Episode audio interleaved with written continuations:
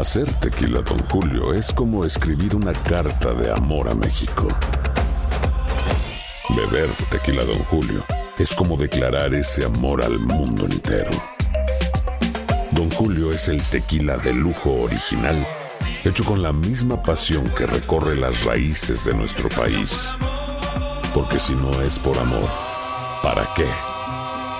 Consume responsablemente. Don Julio Tequila, 40% alcohol por volumen, 2020. Importado por Diageo Americas, New York, New York. Bienvenidos al podcast de Buenos Días América, la revista radial más completa para los hispanos. Política, salud, economía, tendencia y deporte son algunos de nuestros temas. Bienvenidos. ¿Qué pasó? ¿Qué pasó? ¿Qué pasó?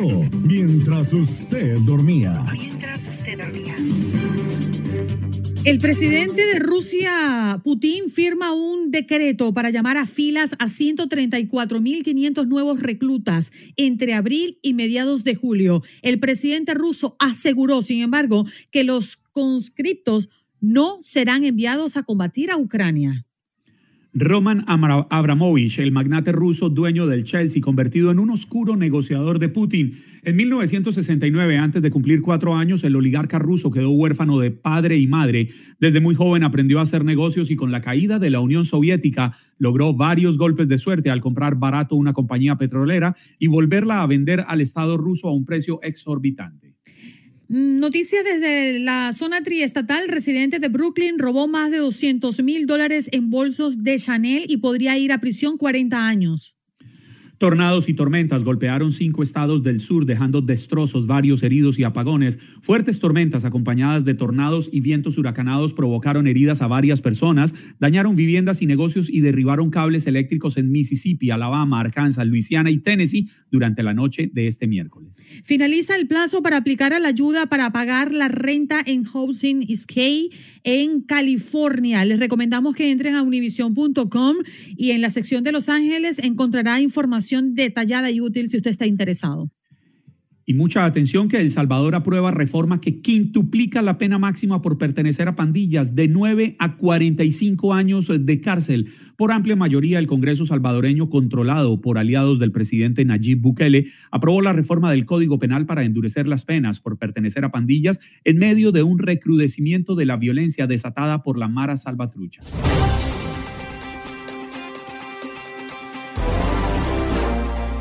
Hoy en Buenos Días América conversamos con el abogado Ángel Leal, experto constitucionalista, sobre la posible ratificación para la Corte Suprema de la jueza Ketanji Brown Jackson.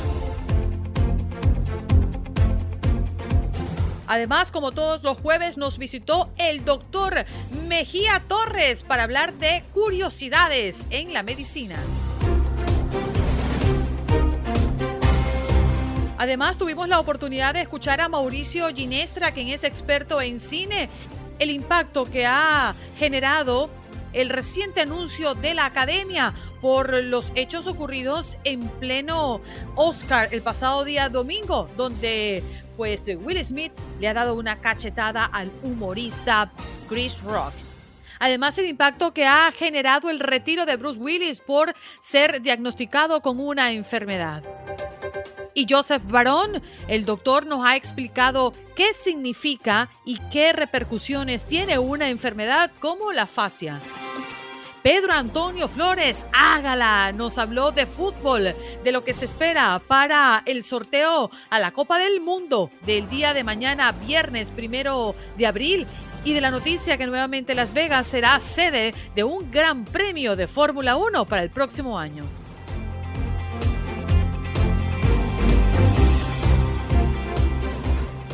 Nos vamos de inmediato con Ángel Leal, abogado que ya está con nosotros. Estaba a punto de pararse a buscar un cafecito, abogado. Buenos días. no, estaba tratando de ajustar un poco la, luz, así que espero que esté bien la iluminación. No se preocupe, usted está muy bien. Ángel no necesita. Qué, gusto de saludarles.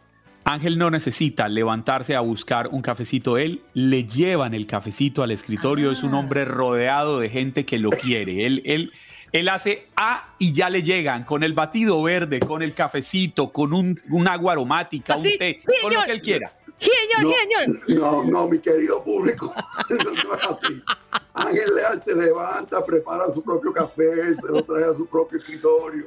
Le- señora le dice- café a los demás, eso sí. Ángel, tú te, tú te levantas y dices, ay, mi amor, quiero un cafecito. Hágaselo usted, mijo. Hágaselo usted. Así mismo es.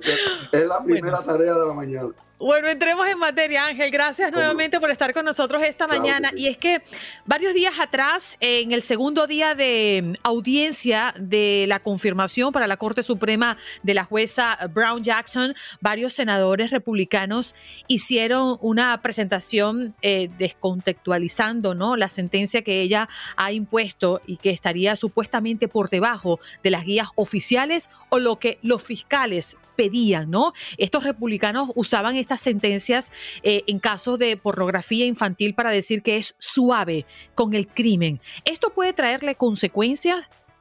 No, yo pienso que ya eh, eh, su aprobación está casi segura, no solamente por la política de la situación, lastimosamente, esto antes era un proceso bipartidista, pero ya también la senadora Susan Collins se pronunció a favor de ella, aparte de que eh, el senador Manchin, que era uno de los de- demócratas que se pudiera eh, deba- eh, debatir si la iba a apoyar o no, ya con el voto de Manchin y de Collins, ya creo que su nominación es segura. Y a la pregunta concretamente, realmente yo creo que ella- yo la considero supremamente calificada y la respuesta que ella dio es la correcta.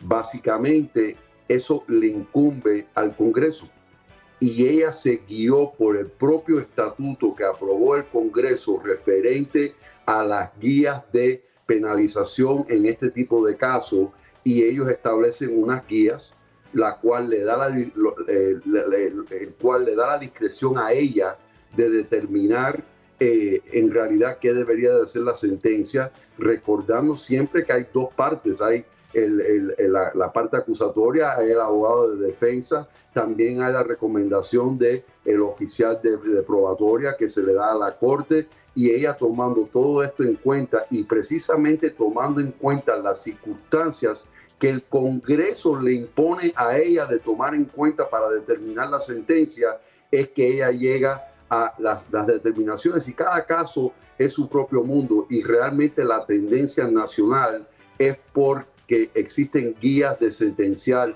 anticuadas, casi eh, generalmente se ve que eh, los jueces van por debajo de las guías de sentenciar precisamente porque tienen esa discreción y dicho sea de paso, la propia fiscalía le pide sen- sentencias que van por debajo de las guías de, de del Congreso. Así que yo creo que ella eh, explicó bien su postura referente a eso y es eh, creo que un poco peligroso generalizar porque cada caso, de hecho le preguntaron de un caso en particular que tuvo que ver con un adolescente de 18 años de edad.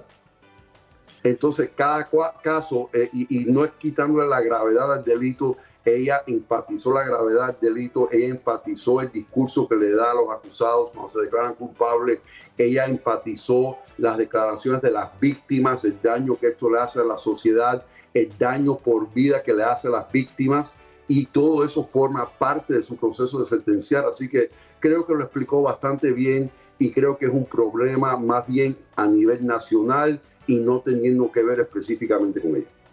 Sí, Ángel, la jueza Ketanji Brown Jackson podría hacer historia en el país, se convertiría en la primera mujer afroestadounidense en ocupar uno de los nueve puestos que tiene la Corte Suprema de Justicia.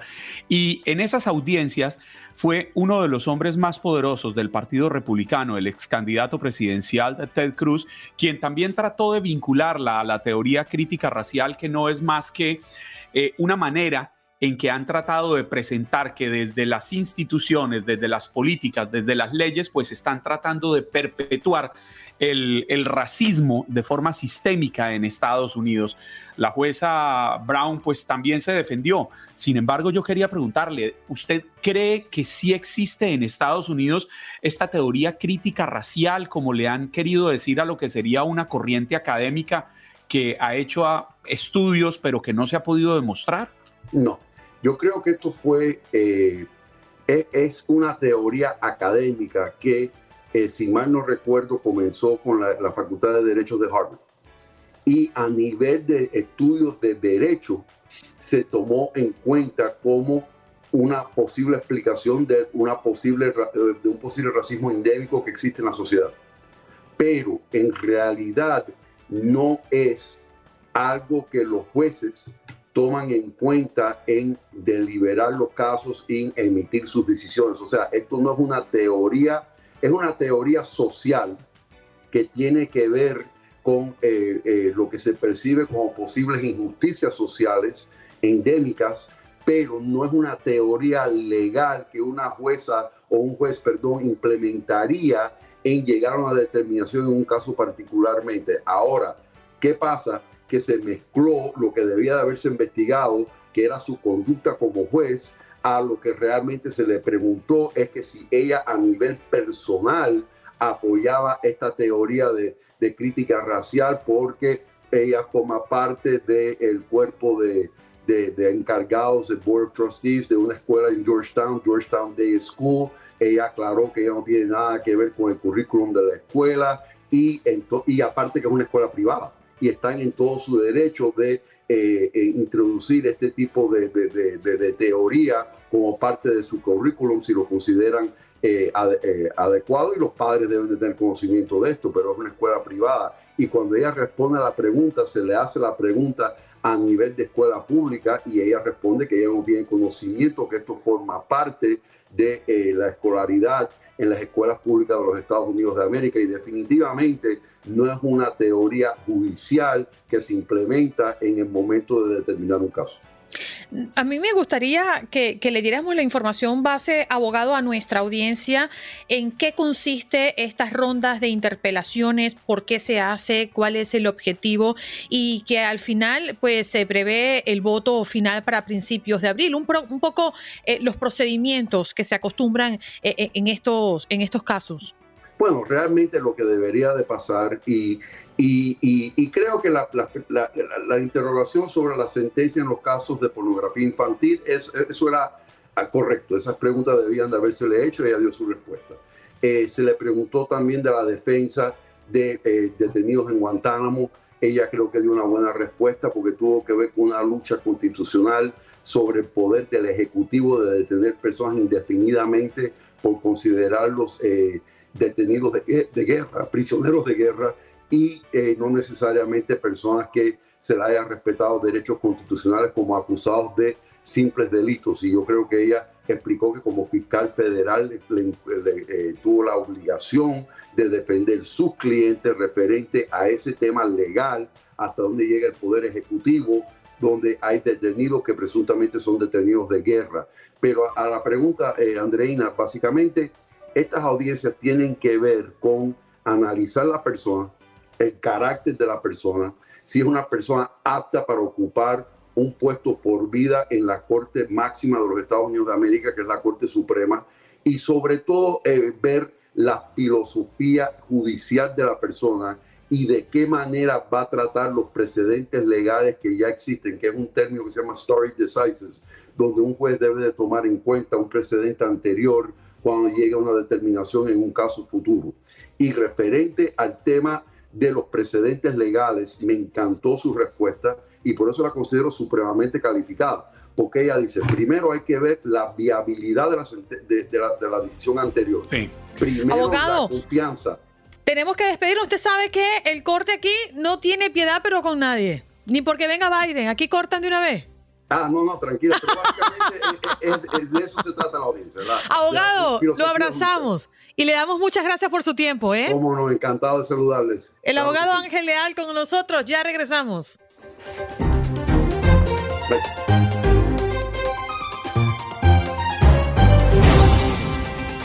Yo quería recibirlo con, con ¿cómo es la, canción? Eh, Pájaro Chihuí. Me recomendaron esta mañana, pero no, vamos a recibirlo con esta, el pájaro chihui. Él es el doctor Mejía Torres. Good morning in the morning, doctor. Gracias. Buenos días, chicos. Eh, no veo a Clarita por ahí, Andreina. Ah, eh, está. El pájaro ¿Qué pasó con el pájaro Chowí? Esta mañana llama, eh, llamó un oyente y dijo: Por favor, reciban al doctor con la canción Pájaro Chihui. Oh, ya, ya me imagino. Tú sabes que esa canción es una leyenda guaraní preciosísima. Y en mis programas yo he hablado del origen porque Wilfrido Vargas, el, el extraordinario músico nuestro, hizo una adaptación que yo digo que yo lo hubiera arrestado a Wilfrido Vargas. Yo lo hubiera Por abusador. Sí, claro, porque lo veo como un acto de irreverencia al tema de, de esa leyenda suramericana que es el pájaro Chogüí. Pero un día hablaremos de eso, ¿eh? Sí, doctor. Eh, veo a Juan Carlos muy buen mozo hoy. Juan Carlos, ¿qué pasó? Está renovadito. ¿Está comiendo colágeno? Mi estimado Edilberto, qué alegría verlo. Como cada jueves ya se volvió costumbre contar con esta maravillosa visita y creo que soy atrevido al decir visita porque es que usted es de esta casa desde mucho antes que nosotros. Entonces, no, me alegra verlo. ¿Sabe que estoy, estoy hace unas semanas atrás eh, en un esfuerzo por bajar de peso y creo que lo he logrado? Me faltan cuatro libritas, creería yo, pero eso me hace sentir mejor, me hace sentir más liviano, más lleno de energía, estoy comiendo mejor, haciendo ejercicio. No estaba muy pasado, pero antes de llegar a esos niveles decidí ponerle disciplina a la vida. Mira, hay una dieta infalible. Yo creo que una vez Andreina Gandica y yo hablamos de eso, que es combinar la yuca con manzana. ¿Tú has oído esa dieta? La yuca. No, pero es que, Edilberto, cuando Andreina suelta esa carcajada, yo ya qué seriedad le puedo Mira, la poner a eso. dieta para tú La perder peso. yuca, yuca con manzanas. Yuca con manzana. Y las dos me gustan. la A ver. manzana todos los días cargando un saco de yuca. bien, bien de peso. De una vez, bien. Eh, ustedes han tenido el tema de la enfermedad eh, diagnosticada a Bruce Willis y yo recibí una llamada esta mañana y me dice, ponle a Andreina que está hablando de este tema. No tenía que decírmelo porque yo sintonizo el programa desde las seis. Eso. Eh, y hay una confusión sobre la afasia y la afonía, porque la afasia es la incapacidad neurológica de comunicación. Andreina ha estado leyendo la noticia, hace poquito la leyeron ustedes de nuevo. Es la afasia, es la incapacidad de comunicación, no es solo verbal. Entonces la gente confunde, habla con lenguaje y es muy distinto porque cuando hay afasia, el paciente tiene problemas o dificultad de comunicación incluso por escrito. Las frases son cortitas. Quien me llama me dice, pero que yo oí a Bruce Willis hablando. Pero es que la gente cree que es afonía, que es la pérdida de la voz. No es de la voz, no, no, es del habla porque hay un problema cerebral. Incluso tiene problemas para coordinar ideas extensas, largas, puede lucir a veces incoherente, como el lenguaje de un bebé. Es, ese es un tipo de trastorno muy serio, es degenerativo y es evolutivo, es decir, esto no tiene vuelta hacia atrás a menos que ocurra un milagro, porque los chinos dicen que Dios es el que cura y el médico cobra los honorarios. De manera que aquí termino con esto. Pero una curiosidad que tengo eh, o, o quería comunicar con ustedes, porque la gente me escribe a mis redes y me dice que si Dios es perfecto y uno puede respirar y comer por la boca, ¿para qué Dios le pone una nariz a la gente si uno puede respirar por la boca? El problema está justamente en eso. Es que si tú tienes que comer por la boca mientras comes por donde respira, entonces es, esa es la razón. Wow. Otra nota curiosa, que se decía que solo las mujeres tenían crisis histéricas. Rara vez tú escuchas decir que un hombre le dio un, un ataque histérico. ¿Saben por qué es? Porque histeria, originalmente el término, se origina de hístero, que en griego quiere decir útero o matriz. Como son las mujeres las que tienen la matriz o el útero, solo a ella le podían dar ataques histéricos. Por eso es que ustedes ven que la extirpación del útero matriz se llama histerectomía, porque histero viene de ahí. Otro dato curioso, Andreina, esta es directamente para ti, pero no te De histeria también. si no lo sabes, porque poca gente lo sabe. Una mujer promedio solo tiene 400 menstruaciones a lo largo de su vida, tomando que la vida fértil comience a los 11 años y termina a 45 a 50, un promedio podría ser poquito menos, poquito más, pero solo tiene 400 menstruaciones durante su vida. Y el dato curioso es que mientras más temprano una mujer ve su primera menstruación, también tendrá una menopausia más temprana.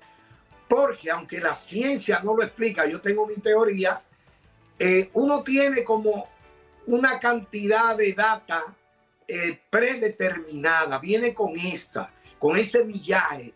No importa lo que tú hagas o no hagas, como que uno tiene este reloj cronometrado ahí adentro. Doctor, pero, ¿qué pasa? ¿Qué pasa cuando la mujer interrumpe las menstruaciones? Excelente pregunta, Andreina. Es que hoy estoy lúcida y suavecita también. Ella, ella, es una científica. Sí, definitivo. Andreina tira preguntas bien incómodas.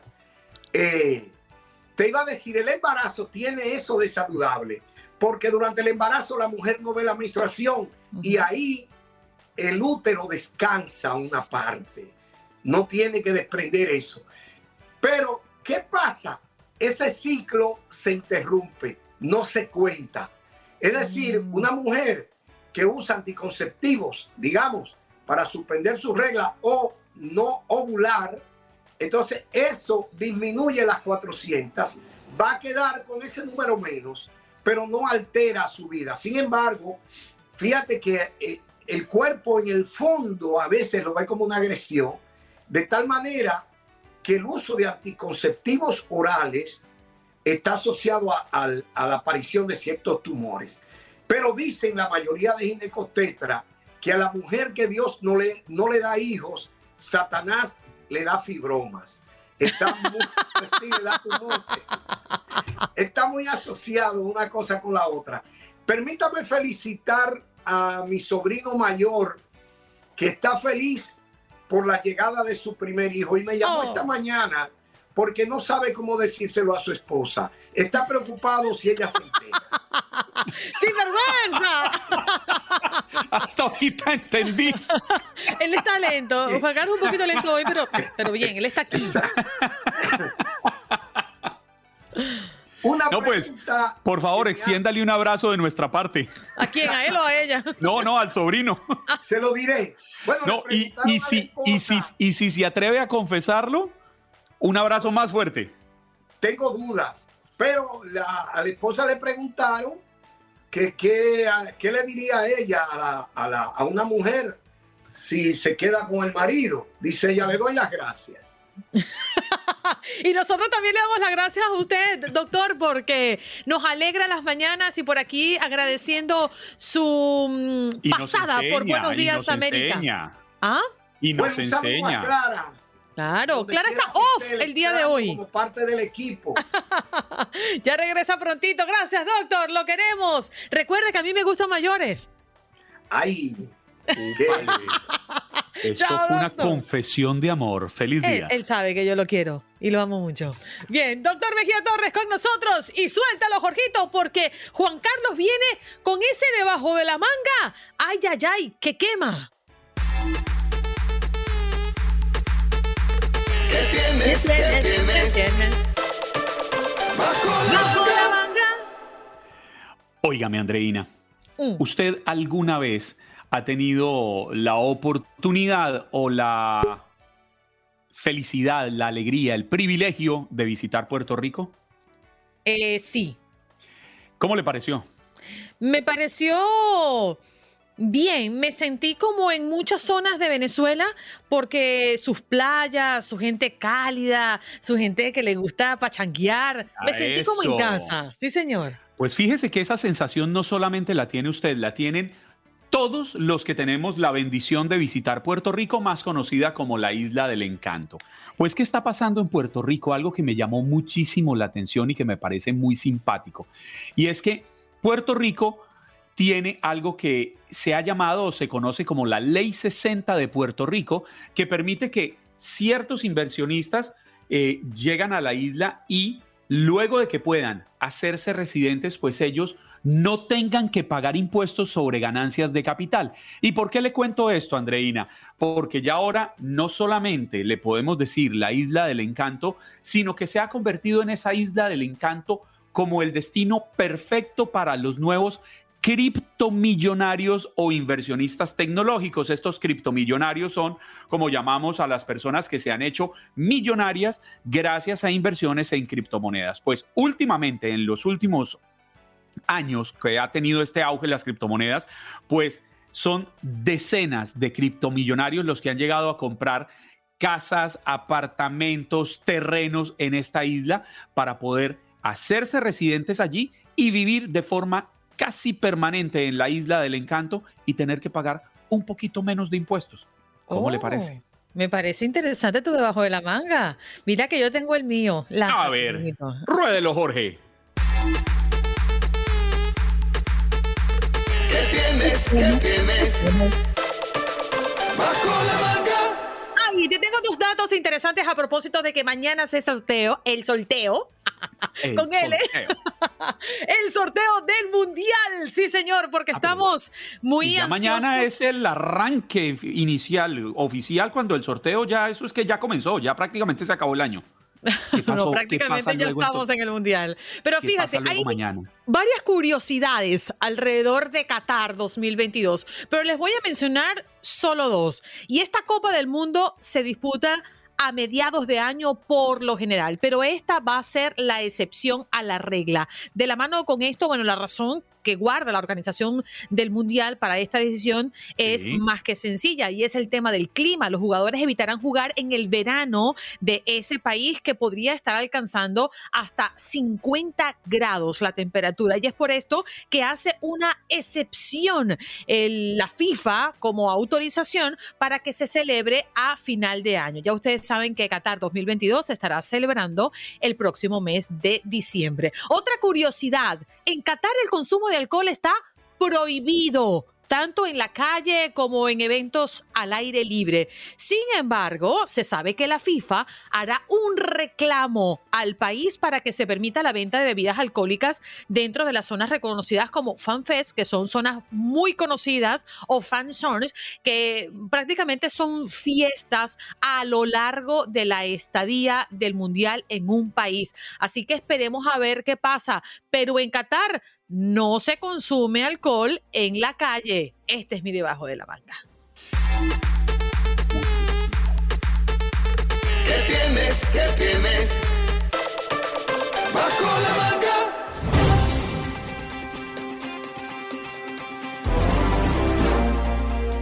Nos vamos de inmediato con nuestro próximo invitado. Él es Mauricio Ginestra, que ya está conectado también a través de nuestro eh, live de Facebook Live y nuestro canal de YouTube. Muy buenos días, Mauricio. Gracias por estar esta mañana con nosotros. ¿Qué tal, muchachos? Qué gusto. ¿Cómo están? Bueno, muy Ah, bien. no, perdona, Andreina, pero es que ya Ah. cuando a mí me saludan como muchacho, yo estoy muy bien. Mauricio Ginestra es experto en cine y, y tiene mucho conocimiento con lo que pasa allá en Hollywood, sobre todo en estos días que está tan convulsionado. El día de ayer esperábamos un comunicado de la academia para entender cómo están llevando el caso de Will Smith. Por fin, ¿será sancionado o no, Mauricio? Oye, yo les digo, han sido unos días mega intensos. Ustedes me ven así barbudo, despeinado, porque es que no hemos parado de trabajar. Te veo muy bien. Este rollo de la academia pica y se extiende. Una de las críticas principales fue que no actuaron lo suficientemente rápido al momento en el que esto pasó. La crítica y la queja mayor es que han debido sacar a Will Smith al segundo que, este, que esta agresión ocurrió en el, en el escenario de los premios Oscar. La academia ayer finalmente se pronunció de forma más contundente, asegurando que iniciaron un proceso disciplinario que puede tardar hasta 15 días en llegar a una solución y puede incluir expulsión incluso de Will Smith de la academia. No se habló de quitarle el Oscar, como se ha dicho ya desde hace, varias desde hace varios días, pero por supuesto ya no solo se pronunciaron, sino que dijeron que intentaron sacarlo del lugar al minuto que este problema sucedió y que él, él se negó. ¿Por qué se negó? Porque por supuesto venía su nominación a Mejor Actor, él se negó a salir de la academia, del- de la premiación, de la ceremonia, y, pues continúa allí y esto le ha ocasionado a la academia un rollo de relaciones públicas muy grande, ¿no? Yo creo que aquí lo que viene es un proceso largo, un proceso en el que decidirán qué hacer, que debió suceder al momento y que esto le ha costado a ellos cualquier cantidad de comentarios en su contra. Mauricio, yo quería tener esta conversación con un experto para preguntarle si realmente la academia perdió el control de estos Oscar, de la celebración, porque me da a mí la impresión de que por años eh, cada vez eran más fuertes las bromas. Este tipo de bromas son normales entre los estadounidenses. Quizás nosotros los latinos no estamos acostumbrados, pero aquí es normal. Pero siento que cada vez son más fuertes, son más pesadas. Se les ha ido la mano. ¿Qué tanta responsabilidad tiene la academia en esto? Ustedes saben, yo y lo he conversado con colegas, yo pienso que una ceremonia como esta ya deberíamos estar acostumbrados porque no es la primera vez que sucede. Recordemos a Ricky Gervais hace un par de años.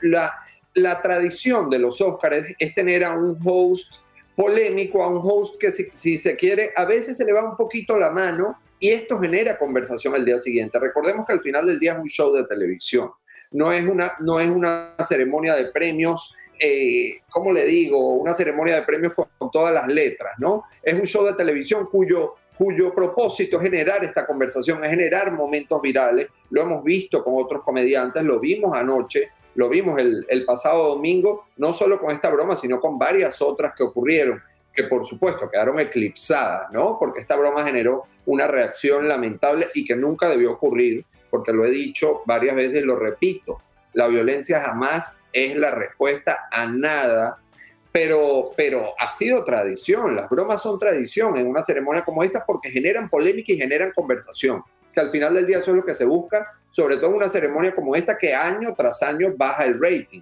Uh.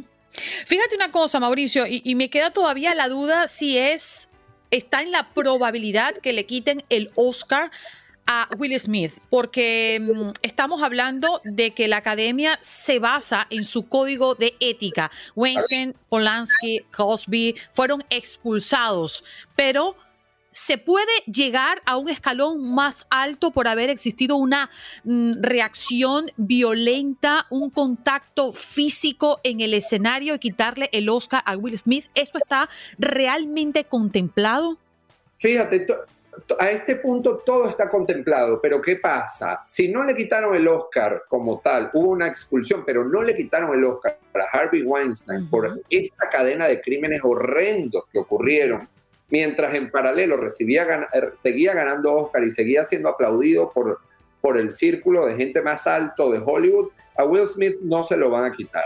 Ahora bien, Qué lamentable que esto haya ocurrido. Yo veía eh, las declaraciones de una comediante hace poco que decía que esto habría una caja de Pandora para los comediantes que se presentan en un bar, algo muy peligroso y muy alarmante, que, que, que le da permiso a cualquier persona que si no, te, si no le gusta tu broma, si no está de acuerdo con lo que estás diciendo, pues, pues permiso a una agresión, ¿no? Esto es algo que, que, que, que, hay que ver con mucha, con mucha alarma y con mucho cuidado. Esta situación yo creo que puede tener implicaciones muy lamentables a la larga y que por supuesto no solo él debe ser amonestado y a él le toca un largo trabajo de, de autoevaluación para ver qué fue lo que pasó aquí, porque yo creo que hay mucha, mucha más tela que cortar.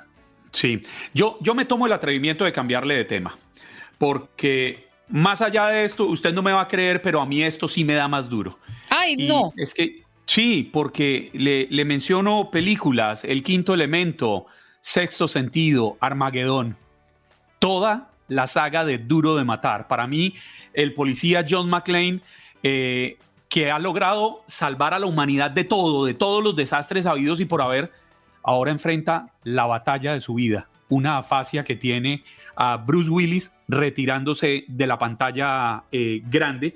Y, y esto, no sé si para muchos significa lo mismo que para mí, pero es una pérdida grandísima en el cine. Estoy absolutamente de acuerdo, no solo una pérdida grandísima en el mundo del cine, sino una noticia absolutamente lamentable y dolorosa cuando vemos una figura como Will Smith eh, es en, demostrar esa vulnerabilidad eh, con una noticia, con, con, una admisión como esta de que se debe retirar de su profesión, que lo ha hecho una figura mundial, ¿no? Y de que ha estado tantos años trayéndonos películas en el, maravillosas, es lamentable, es lamentable, hay que, hay que, bueno, enviarle todas las buenas vibras, no solo a él, sino a su familia, porque esta es una enfermedad, una condición muy dura, porque recordemos que la afasia como tal, que es una condición que afecta el habla y las, y las habilidades cognitivas, viene dada por algo mayor. Esto es como un síntoma de una condición mayor que Will Smith tiene, que, que Will Smith, perdón, las noticias... Bruce Willis. Bruce Willis. Se congeló allí, Mauricio. Que aún no ha sido revelada, ¿no? Claro. Entonces Fíjate. Hay que esperar, hay que esperar Si me lo permites, Mauricio, sí, ahora sí te escuchamos, te perdimos por unos segunditos, pero si me permites, Mauricio, eh, Juan Carlos y toda la audiencia, vamos a escuchar al doctor Joseph Barón que nos explica eh, bien cortito mm, de qué se trata, ¿eh? qué es la afasia, esta enfermedad que padece Bruce Willis. Hola, buenos días y gracias por la invitación. La pregunta sobre qué es la afasia. La afasia es un, término médico que utilizamos cuando una persona no puede expresar o no puede encontrar aquellas palabras con las cuales se puede uno expresar. La afasia ocurre a razón de una serie de problemas eh, neurológicos, por ejemplo, un accidente vascular cerebral, una embolia, un sangrado cerebral. Eh, hay gentes que pueden tener una enfermedad progresiva por alguna otra cosa degenerativa de las cuales eh, no se saben, gente que tiene algún tipo de epilepsia que es muy eh, específica y todo esto hace que la gente no exprese como se debe de expresar. Obviamente para un actor como el señor uh, Bruce Willis esto es extremadamente difícil ya que no puedes expresar lo que estás tratando de decir. Esta es un área muy específica del cerebro que tiene que ver no nada más con, con, la compresión, pero cómo te das a entender con las, con las gentes. Y esto es lo que hace que nosotros podamos ser pensantes podamos comunicarnos. El pronóstico de la afasia está directamente relacionado a qué fue lo que lo causó. Si fue un tumor, un accidente vascular cerebral o la enfermedad progresiva. Pero hay formas en las que nosotros podemos ayudar a los pacientes con afasia. Podemos hacer terapia de lenguaje, les enseñamos a, asociar eh, palabras con, cosas. Y poco a poco algunos de ellos tienen eh, mejoría dependiendo de qué sea lo que lo, que lo causa. Independientemente, la afasia eh, la vamos a seguir viendo, no nada más en pacientes como el señor uh, Bruce Willis, pero nosotros la vemos eh, de manera diaria, desafortunadamente, en los Estados Unidos, por accidentes vasculares cerebrales, porque la gente no se cuida, ya sabes, problemas de presión arterial, diabetes, aterosclerosis, cosas por el, por el estilo.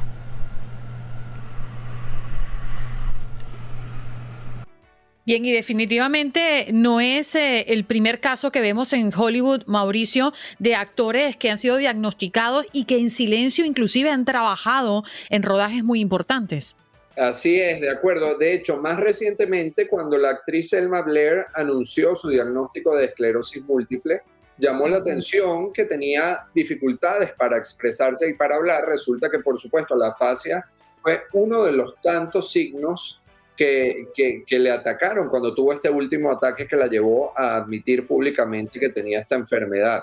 Es un tema muy lamentable con Will Smith, con, digo con Will Smith, con Bruce Willis, y esperamos pues que poco a poco con terapia eh, pueda ser ayudado. A mí lo que me encantó de esto, y resalto muchachos, fíjense que dije muchachos otra vez. Sí, qué maravilla. qué maravilla, es el, el grupo familiar. Esto fue un comunicado que se lanzó no solo, hasta Demi Moore lanzó este comunicado diciendo que estaban como un núcleo unidos apoyando a Bruce Willis en un momento tan complicado. Esto me, dio mucha ternura y, y, yo creo que en situaciones como esta el apoyo de la familia y de la gente que te quiere es vital y es muy importante. De acuerdo, de acuerdo. Yo, yo, yo confieso que, que sigo golpeado desde ayer cuando me enteré de la, de la noticia porque es, es uno de mis actores favoritos y usted acaba de mencionar otra de las cosas o otro de los elementos importantes en la vida de él y es que por muchos años tuvo una maravillosa relación con Demi Moore, esta hermosísima mujer, también estrella de, del séptimo arte. Y, y, también me gustó el mensaje que publicó ella ayer en, en su cuenta de Instagram, fue realmente conmovedor, cómo lo apoya, cómo lo rodea y cómo le hace sentir que allí está ella, a pesar de que se distanciaron cuando vino la separación e inició su relación con Ashton Kushner, pues ellos mantuvieron después el contacto y volvieron a ser los grandes amigos que nunca dejaron de ser. Yo lo dije, esta gente es un ejemplo, de hecho, pasaron la pandemia juntos, esto es muy importante destacar, la primera ola de la pandemia del COVID-19, ellos lo pasaron todos en la misma casa, con las hijas, las parejas de cada uno y, ellos dos, ¿no? Qué bonito que eso, que lleven esa relación así y que haya sido ella la que llevó la voz cantante en las redes. Yo, yo le confieso que yo también pasaría la pandemia con Demi Moore. Pero ¿quién no? hombres, hombres, Dios mío, querido. Mauricio, quiero agradecerte tu tiempo ¿eh? y este repaso por el mundo de Hollywood que en estos días ya lo decíamos al arranque de la entrevista, bastante convulsionado que está y no con buenas noticias, lamentablemente. Un abrazo para ti.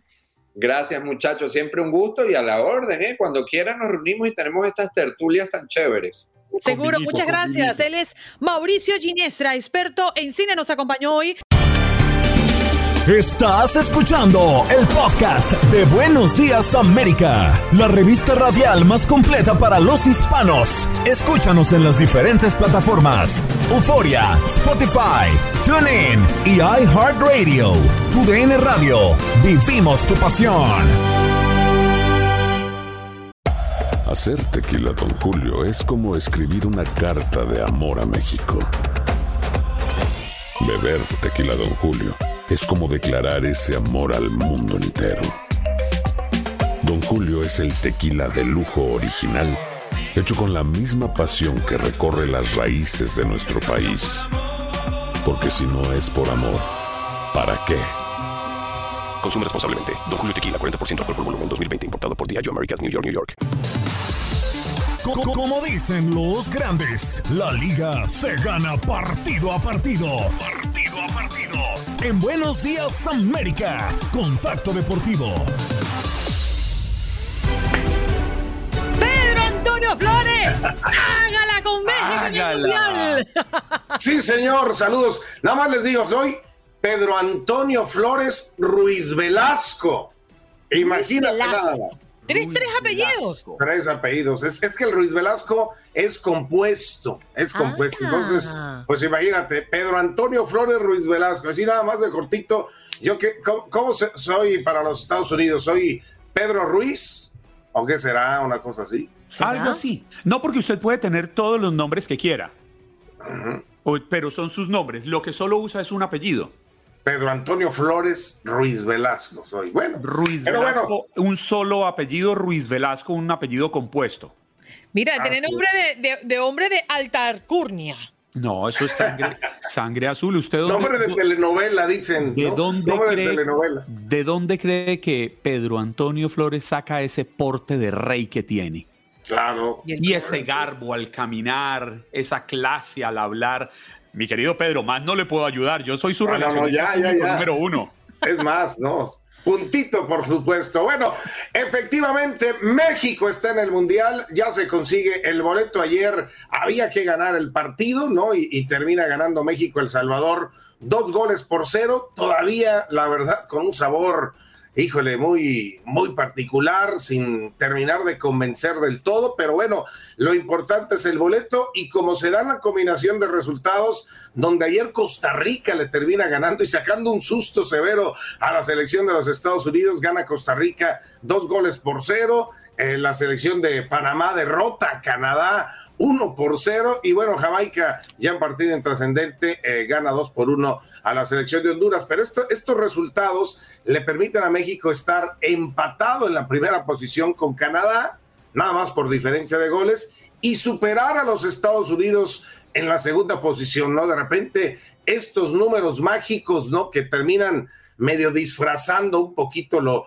lo que era el funcionamiento en la cancha, bueno, pero finalmente el boleto está y México se suma a los eh, que avanzan y ya están prácticamente en Qatar. de hecho, pero, Disfrazando lo hecho en la cancha. Para ti, si tuvieses que clasificar por orden a los primeros tres en la CONCACAF, ¿cómo los pondrías? En fútbol, eh, en el fútbol presentado, Canadá, Estados Unidos y México. por el fútbol. Mm. Creo yo Claro. que... Pero bueno, finalmente eh, eh, México logra en el último partido ganar y Estados Unidos en ese último partido perder, ¿no? Y es, es, es ahí donde viene esa, esa diferencia, pero a mí en funcionamiento México me ha dejado muchas dudas con el Tata Martino. Habrá tiempo para corregir de aquí a noviembre, ¿no? Que es cuando arranca el Mundial de- en Qatar. Ojalá que en verdad a los jugadores les cambie el chip, les cambie la mente y, y- otro tipo de, de cara ya cuando conozcamos, ¿no? Los rivales del Mundial, porque el sorteo está a la vuelta de la esquina ya, ¿no? Para. Sí, ya se viene. Mañana, Mañana. mañana, ¿no? Mañana lo vamos a tener. Y, pues están calificados ya, obviamente, Qatar, el país anfitrión. De África está Ghana, Senegal, Túnez, Marruecos y Camerún. La gran ausencia de Salah con, con Egipto, que no va a poder estar. De la UEFA están ya Alemania, Dinamarca, Bélgica, Francia, Croacia, España, Serbia, Inglaterra, Suiza, Holanda. Se agregaron Portugal y Polonia. La gran ausencia de, de Italia y de Suecia pero a mí me gusta ver a Polonia con Lewandowski. En la Conmebol, Brasil, Argentina, Ecuador y Uruguay. Perú se va a repechaje, Colombia, ni hablar, queda fuera. No, Pedro, eh, le tengo una noticia. Eh, Colombia y Venezuela decidieron no ir al Mundial en respaldo a Ucrania y en rechazo a la invasión de Rusia. Mm, Por eso se dejaron perder, ¿verdad? Sí, no. No, Sí. no, no, no hay otra, no hay otra explicación. No estamos de acuerdo con esa invasión y Colombia, Venezuela, que somos países hermanos, dijimos no vamos al mundial y vamos a sentar nuestra voz de protesta. Mira, nada más. Yo creo que, yo creo, yo creo que a usted no le habían contado las razones de fondo. No, yo creo que no, no, no me la habían ustedes, contado, pero ustedes- bueno. usted es mi amigo y esto de colombiano a mexicano. eh, pero yo como colombiano decidí que me voy a sumar a la hinchada mexicana y le voy a hacer fuerza en este Mundial de Qatar 2022. No, pues estuvo feo eso, la verdad. No ver a Colombia en el Mundial.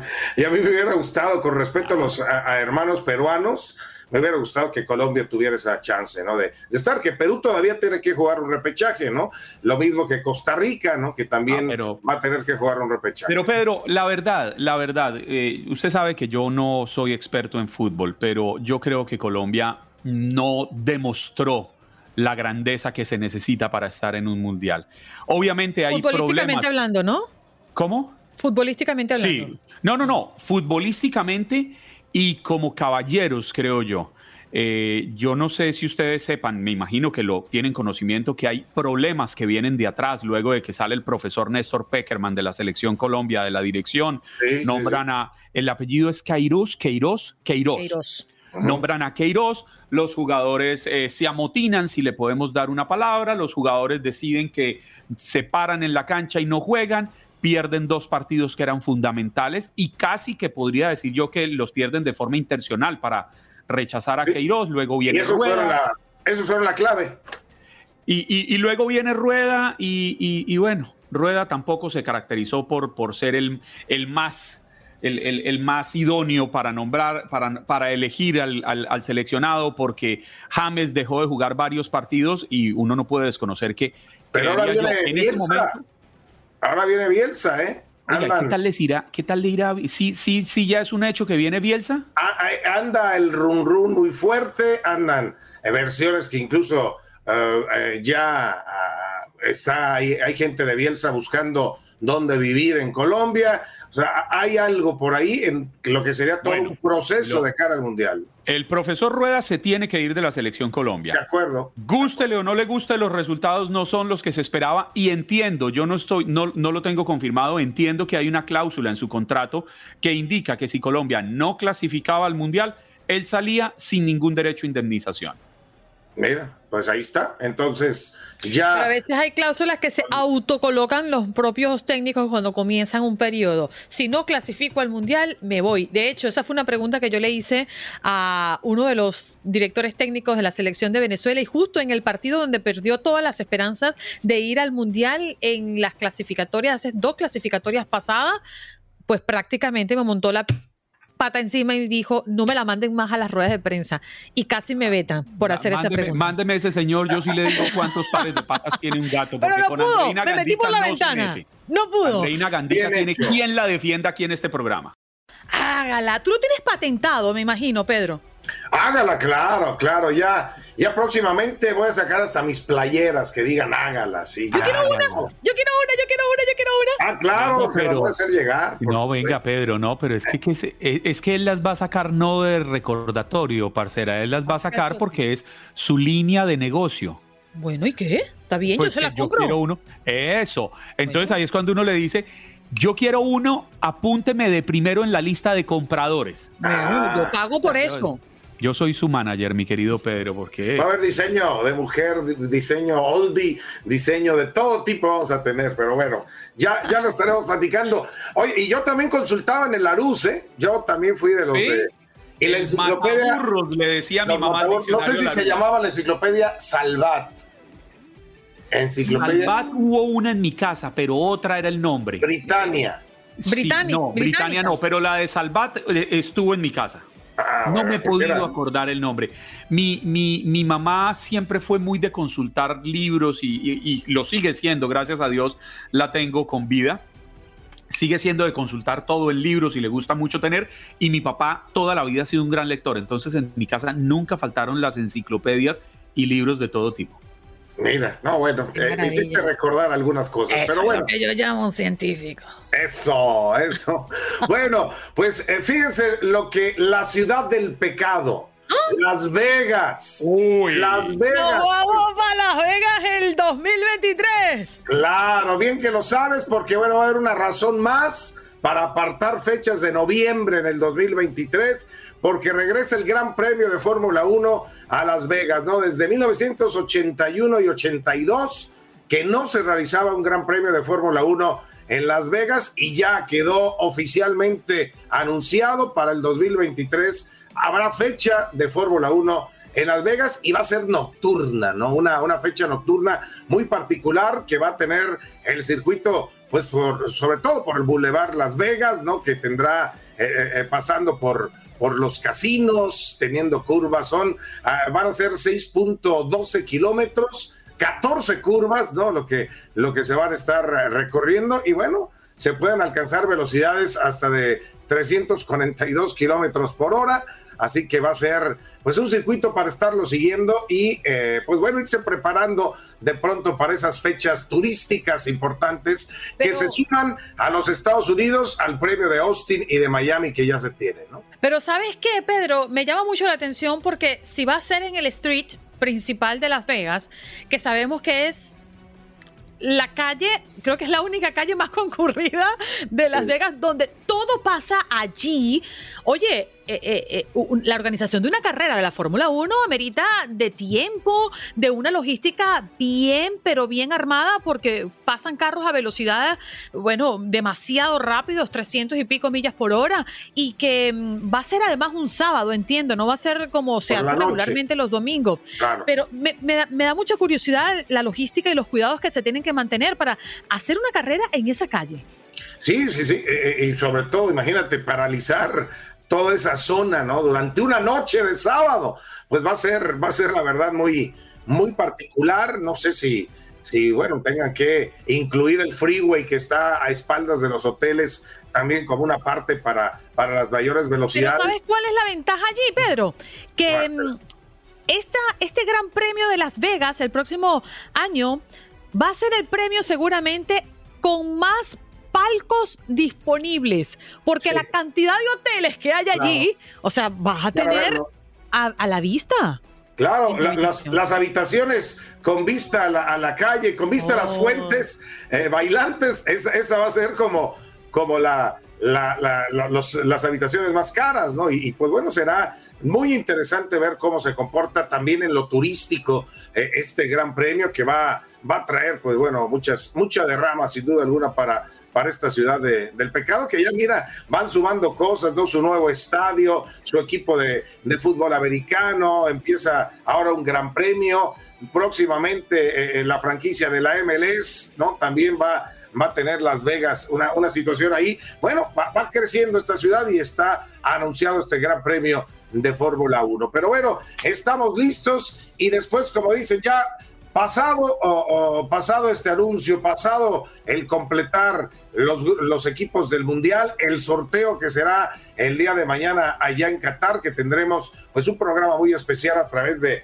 de TUDN Radio. Bueno, pues vamos a tener eh, la jornada del fútbol mexicano que estará arrancando también con un partido entre San Luis y Mazatlán, partidos a seguir, Cruz Azul Atlas, el fin de semana, Necax América, hay que ver eh, el Tigres contra Tijuana y estará también eh, suspendido, pospuesto, el Chivas contra Rayados de Monterrey, porque pues acá anduvo tocando Coldplay, por cierto nos tocó estar en, el concierto, y la cancha para desmontar todo este escenario, pues no iba a alcanzar a estar lista para este sábado. Maravilloso.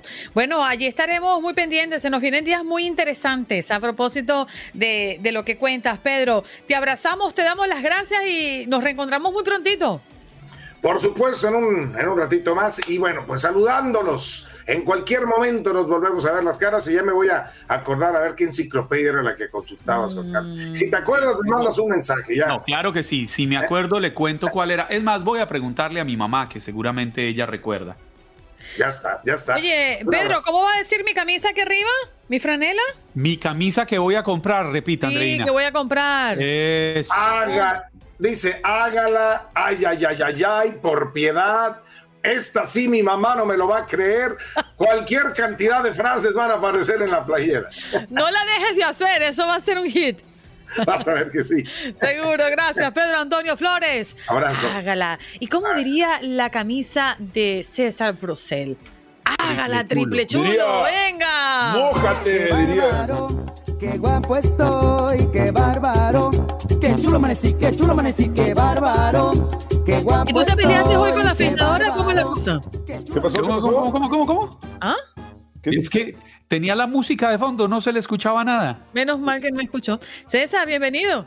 ¿Qué tal? Buenos días. Sí, no, no te escuché nada, Andrina, pero una, una camisa que diga, mójate.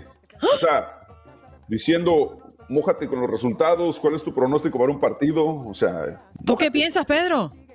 Mójate. mójate de una vez. Eso me sonó como lánzate al agua. Bueno, y hágala también es como, ah, haz una, haz una barbaridad, es lo mismo. Estamos, estamos en la misma página, no pasa. ¿Sabes qué? Hablemos, hablemos de negocios un día de estos fuera del aire, Pedro, porque Yo creo, yo creo que sí lo vamos a que hacer. tenemos ¿eh? buenas. Y aparte, con la- Las Vegas, con tantas oportunidades, creo que es fácil ya mudarnos de Guadalajara a Las Vegas, de Houston a Las Vegas y. Vuelos directos y eh, ahí es- armamos todo el triángulo, ya está. Exacto, al fin- al final de cuentas, ya todo se puede trabajar desde, desde Andreina, donde sea. déjelos a ellos solos. Ok. Mira, ya, ten- ya tienes la H de hágala, aunque ya sé que son de Houston, pero bueno. Es, es- sí, no, igual, hágalo. La, la H es, la H es universal. ni- La H es muda. No La pueden H patentar la H. ¿Cómo que nomás- la H es muda? Por ejemplo, ¿La H pones es la, H y le pones aquí nomás el signo de. de Yo- este, yo no entiendo, Andreina, de dónde- es H, Yo de no hágala. Oiga, Hágalo. César y Pedro, ¿de dónde saca Andreina que la H es muda? ¿Cómo que de dónde sale? La H es muda. No, siempre, señores. nunca ha sido muda. Vaya, no, va, quítele la H a Chulo y, me- y a ver qué dice. No, señores, eso no ¿Qué se es hace. eso? No, no, no. Siempre se la dice sociedad eso. con C. Mira. sociedad con la C. Siempre. Deberías, deberías, Sí. de, deberías de considerar una enciclopedia británica o un pequeño Laurus ilustrado porque esa de la que dices de chulo no es la H, solo es, las, es la che. Muy Ah, la bien. Eso es lo que yo llamo la, un yo- yo la vi que es CH. No, es, es la che. O sea, Cuando yo pido que, si yo o sea, le digo, Lo que pasa es que usted estudió en, en- Gran Bretaña y no deletréeme che ni la N, palabra chulo, del triple chulo. No, sería hulo. C-H-U-L. ¡Pápale! Te lo voy a deletear. Che No, no, U no, L A. no me deletres nada. Oh, no. oh. Chula. No, chula, chula. A mí no me andes deletreando nada, no. no, gracias. Oh my God. Oye, no, pues qué buena onda esto. Mejor ahí los dejo, ¿eh? Bueno, Porque- Pedrito, mejor. No te metas en Pero problemas. eso es lo que usted antes se pierde cada vez que viene César Procel. Ahorita que, se- que hablaba Pedro de, de Las Vegas, me quedó la duda. Entonces, al darle esta plaza de Fórmula 1 en Las Vegas a, a este mercado, ¿van a quitarla de México? Porque el contrato se acaba ya este año, ¿no? En México, entonces... Ah, mira. Está bien interesante. No sabemos si lo van a renovar. Pero no, pero entonces, ¿cuántas, cuántas válidas de Fórmula 1 va a haber en Estados Unidos? Vamos a tener la de Miami, la de Austin y la de Las Vegas. Sí. ¿No se supone que es una por país?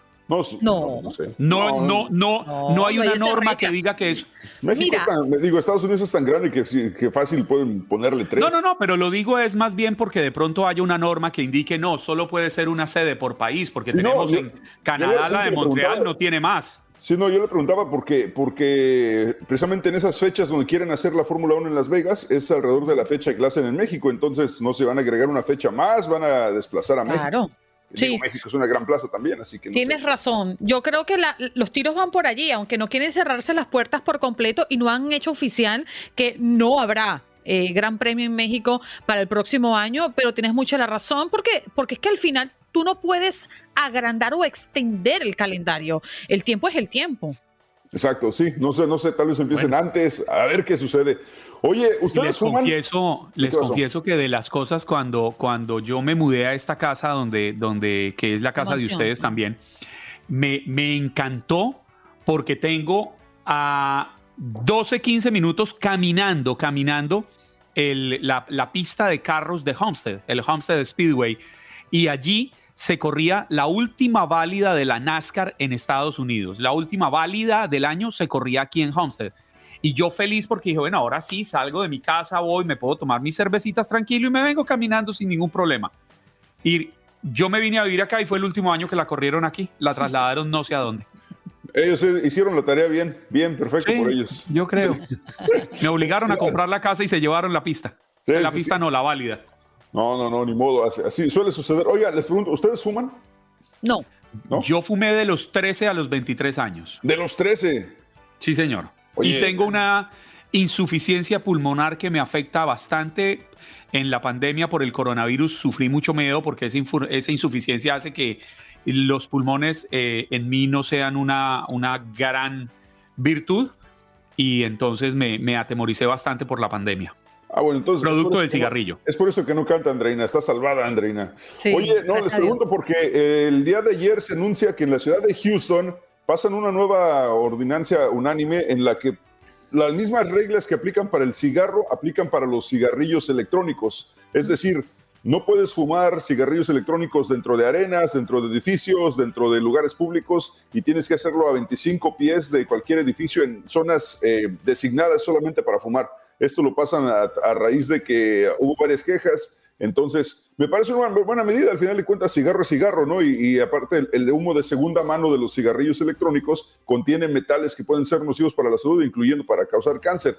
Así que eh, ahora ponen esta ordinancia en la ciudad y ya no podrán fumar adentro de los edificios. Como Bueno, mucha atención a la gente que está en esa localidad, los que nos escuchan desde allí. Oye, César, eh, nos enganchamos contigo en un ratito nada más. Así es, en hora y media estaremos en vivo a través de 93.3 FM en Houston, tu estación de campeones. Eso, César Procel con nosotros, mejor conocido en la tierra tejana como el triple chulo. Gracias por acompañarnos en nuestro podcast. Buenos días América. Y recuerda que también puedes seguirnos en nuestras redes sociales. Buenos días AM en Facebook y en Instagram. Arroba Buenos días América. AM. Nos escuchamos en la próxima. Boost Mobile tiene una gran oferta para que aproveches tu reembolso de impuestos al máximo y te mantengas conectado. Al cambiarte a Boost, recibe un 50% de descuento en tu primer mes de datos ilimitados. O, con un plan ilimitado de 40 dólares, llévate un Samsung Galaxy A15 5G por $39.99. Obtén los mejores teléfonos en las redes 5G más grandes del país. Con Boost Mobile, cambiarse es fácil. Solo visita boostmobile.com. Boost Mobile, sin miedo al éxito. Para clientes nuevos y solamente en línea, requiere AroPay. 50% de descuento en el primer mes requiere un plan de 25 dólares al mes. Aplican otras restricciones. Visita boostmobile.com para detalles.